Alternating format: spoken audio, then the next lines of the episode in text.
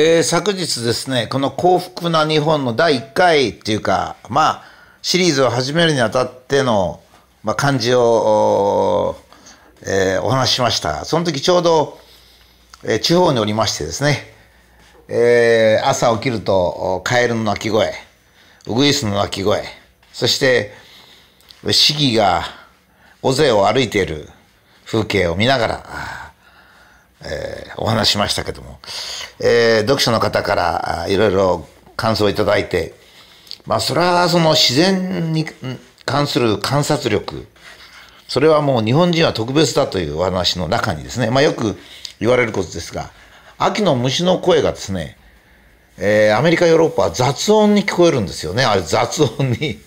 私たちは本当あの、スズムシのあの鳴き声なんていうのは本当に素晴らしくてですね。まあ秋の夜長もしくは、えー、人生のわびさびというものも感じる非常に繊細な音に聞こえるんです。があるいは 雑音に聞こえるんですからね。もうそういう人たちはもう相手にしなくていいんじゃないかと。要するに我々の人生の基本はやっぱり自然のへの観察力なんですよね。自然との一体感なんですね。このブログで、このシリーズで、そこのところはっきりと科学的にしていきたいと思うんですけども、それがですね、スズムシの音色があの、雑音に聞こえるようじゃですね、もう相手にしてもしょうがないっていう感じがするんですね。まあ、今日は、まあ、実質的な第1回なんですけど、女性の一生。この女性の一生からこのシリーズを始めるのはすごい考えたんですね。普通だったら例えば政治経済とか、日本の歴史とかですね、天皇制度とかそういうものからスタートするのが普通なんですが、よくよく考えるとですね、実はその私たちの幸福っていうのは、我々の先輩がですね、女性の一生から考えたからじゃないかと思うんですね。っていうのは、あの、やっぱり人生は女性なんですよね。私、男性なんですけど、まあ、私が言ってるように男性ってのはほとんど意味がないとも言えますしね、一生が非常に簡単なんですよね。男性の一生っていうのは非常に簡単で、別段、その考える必要もないっていうかですね、まあ、あの、生まれまして、えー、坊主として生まれましてですね、やんちゃな、あなんか子供時代を過ごして、えー、外でチャンバラやったりなんかして、そして青春時代悩んで、えー、彼女なんかと間違いを起こしたりしてですね、それで勤めて、一生懸命勤めて、それで先輩に怒鳴られたりしまして、そのうち、まあ結婚してですね、一生懸命働いて家、子供を作って家ができて、それで子供を成長させて、っていうふうになりますからね。それから昔でしたら軍隊に出る、武士になる、百姓であの土地を耕す、いずれにしても簡単なんですよ。ところがね、女性は複雑なんですね。しかも私たち男性の一生の幸福はですね、一緒に過ごす女性の幸福にほとんど寄ってしまうってことなんですよね。これが、その、なんていうか自然をよく観測することの大切さだと思うんですけども、え力も男性が強い。それから思考力も男性の方が強いですよ。あの、まあ男女差別なんでそういうケチくさいこと言いませんからね。その状態をじーっと見てですね、先輩は日本の男女をどう考えたかというとですね、えーまあ、日本日本人っていうのは、えー、全員が同じ人間だと考えてていわゆる人種差別もありませんそれから身分差別もありません、まあ、そういうものは全てない、まあ、平等社会というものを作ったんですけども男女だけは平等じゃなかったんですよ。えー、そこがやっぱりこの偉いというか当たり前っていうかですね、男女はですね、平等でも平等でも、平等でないとも言えるし、平等であるとも言える。つまり、平等かどうかを論じない。つまり、男が上だとか女が上だとかそういうことも言わない。男と女は男と女と認識するっていう、全然違うものとして認識するっていう認識の仕方をしたんですね。これが素晴らしいんですよ。ヨーロッパっていうのはね、アホですからね。あの、男と女がどっちが上かとか、そういうくだらない議論をしてるわけですよ。最近はもっとくだらなくなって、男女共同参画とか言ってですね、男と女は同じだから、同じことをやるなんて、そんなことになっちゃってですね、同じじゃないの決まってるじゃないですか。だって女性は、えー、生まれつき優しいですよ。優しい。心も優しい。粘り強い。えー、手先が器用ですね。食事に興味がある。子供を産む。子供を育てる力が抜群。そして、まあ、いろんな点で収穫をなす。しかし、めんどくさい。どういうふうにめんどくさいかというと、精神的に動揺する。えー、ちょっと怖いものにビクビクする。えー、到底敵が、あの、刀持って襲ってきたらそれと戦えない。いろんな不都合もあるんですね。で、それはもう男性と全く違うんですよ。だけど、12億年前にオスとメスができたことによって、私たちは命というものが、あの、できたわけ、寿命ができたわけですよね。本当に、これは良かったんですね。オスとメスができなきゃ子供がいないですからね。だから子供がいなかったら死ねませんよね。だからもう本当に悲惨な、えー、その、一生だったわけですけどね。オスとメスができたおかげで、えー、我々は死ぬことができるようになったわけですから、これはもう捨てがたい宝物なんですね。まあ、もちろん、そんなこと言わなくても、人間の人生を考えてもですね、男と女がいるっていうことが、潤いがあっていいんですよね。まあ、そういうことで、じゃあ男と女をどう捉えるか。まず違う生物だと捉えたわけですね。日本人は。違うと。女と男とどっちが上だとか平等だとかそういうこと考えちゃいけないと。考えちゃいけないって考えるものではないと。女は女だと。男は男だと。それ以下に掘り下げるなってこういうわけですね。それで、実にですね、偉かったのが、じゃあ女と男とどっちを中心にするかと。中心に据えるかと考えて女を中心に据えたんですね。これはね、女と男と比べて女が上だというふうに据えたんじゃないんですよ。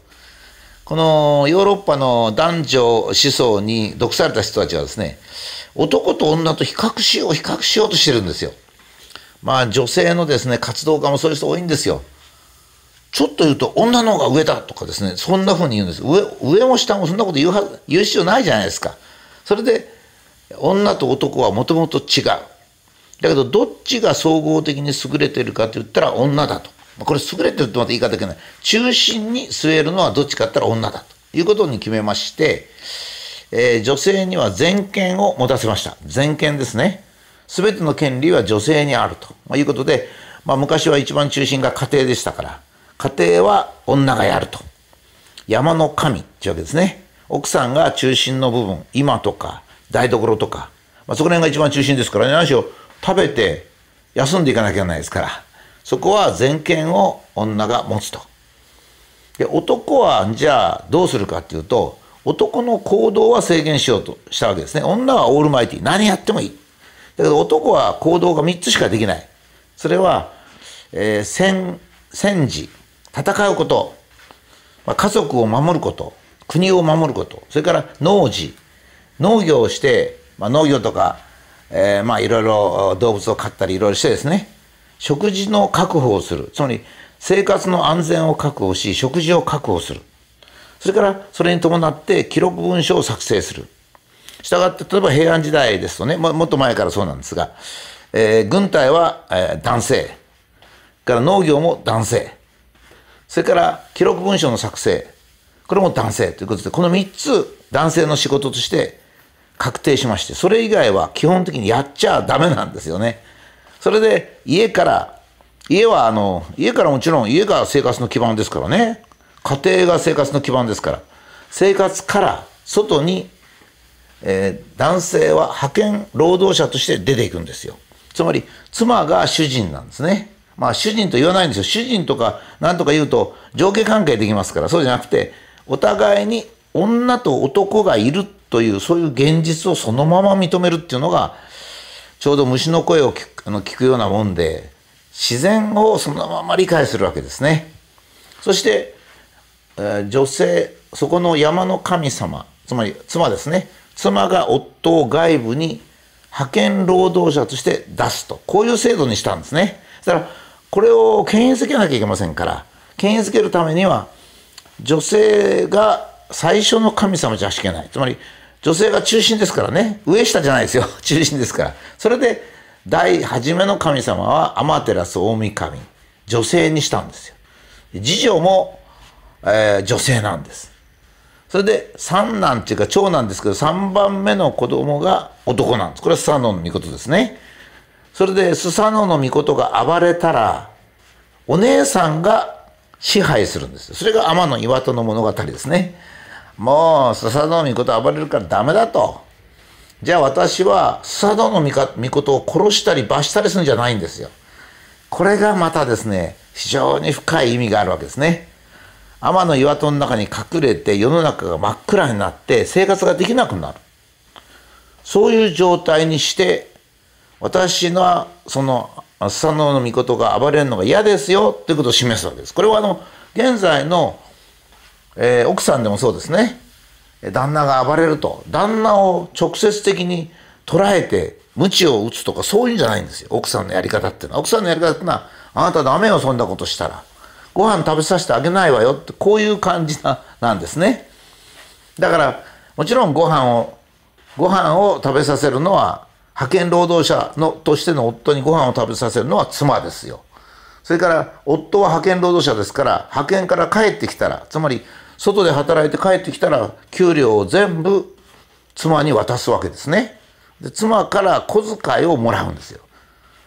大体ねあの今のねあの今のあの夫婦別姓とかですよ。それからあの生活費をなんか分担するとかですね。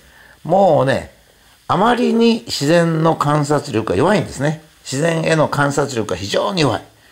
自然の観察力が弱いから男女の関係変なことになっちゃうんですねですから日本の古来の制度ですね、えー、アマテラス大神つまり女性の神様がトップであるこれはね私の調査ではえー、主要な国世界の主要な国で、えー、神代の時代の神話にですねトップが女性であるというのは日本だけですよ。えまあ、ギリシャでも違います。エジプトでも違う。ローマでももちろん違う。中東でも違う。全部男性です。しかし日本だけは女性の神様がトップなんです。しかもその神様は他人を殺したり罰したりしないんですよ。天の岩戸に隠れるんですね。それで支配するんですよ。素晴らしい、まあ、自然に対する観察力ですね。それで日本独特の給料は旦那が稼いできて妻に全額渡し妻からお小遣いを旦那がもらうこれ変じゃないですかだけどもこれがやっぱり一番良かったんですねそれで、まあ、素晴らしいのが生まれたそれが言ってみれば、えー、剣母ですね賢いお母さん。お母さんはやっぱりね、お母さんが賢くなきゃいけないんですよ。で、お母さんは剣母ですからね、お父さんの悪口絶対子供に言わないんですよ。お父さんは偉いと言って育てるんです。本当はお母さんが偉いので、お父さんを偉いと言うんですよね。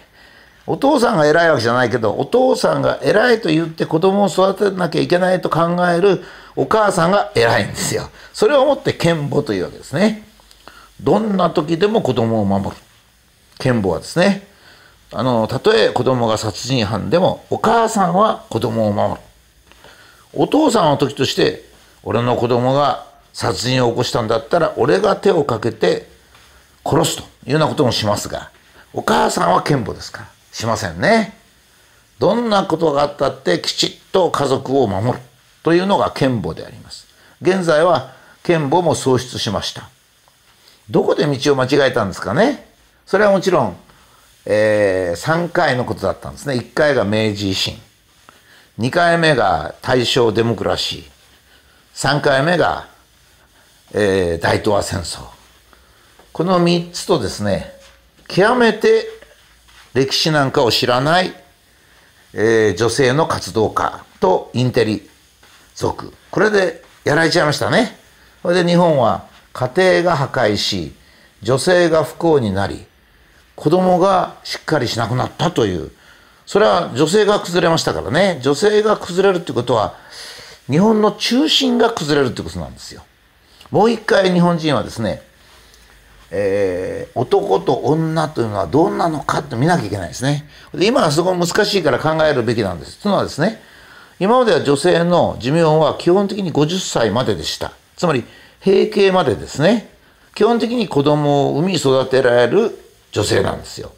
それで寿命は100年前は女性の寿命は43歳でしたからね。女性の寿命が50歳を超えたのは戦後ですから。ですからそれでよかったんですね。女性の生き方というのは子供を産んで育てるのが中心だったんです。ところが今100歳ですからね。女性の人生に2つあります。一つが0歳から50歳まで子供を産んで育てる。これが大きく変わったのは家庭電化製品の誕生ですね。家庭電化製品がなかったら女性は子供を産んで育てる。家庭を守るということで手一杯で他のことできませんから。今みたいな女性が社会進出なんて言ったって現実的に物理的にできませんね。ですからこれも考えなきゃいけない。それから50歳から100歳までの女性の人生っていうのはこれは、えー、子供を産んで育てるという女性の生活ではないんですよ。で驚くべきことに、えー、もう女性が80歳を超えたのは女性の平均寿命が80歳を超えたのは実は2000年なんですけど。だけどもそれ以降もう何20年も経ってるのにまだですね女性の50歳から100歳までの生き方というのをの研究が進んでないんですよ。驚くべきことに。だからものすごく今不足してるんです。だからコロナの終焉とともにですね。この難問にも考えてみなきゃいけない、えー、女性の一生を考える筋道をですね今度は整理をいたしました。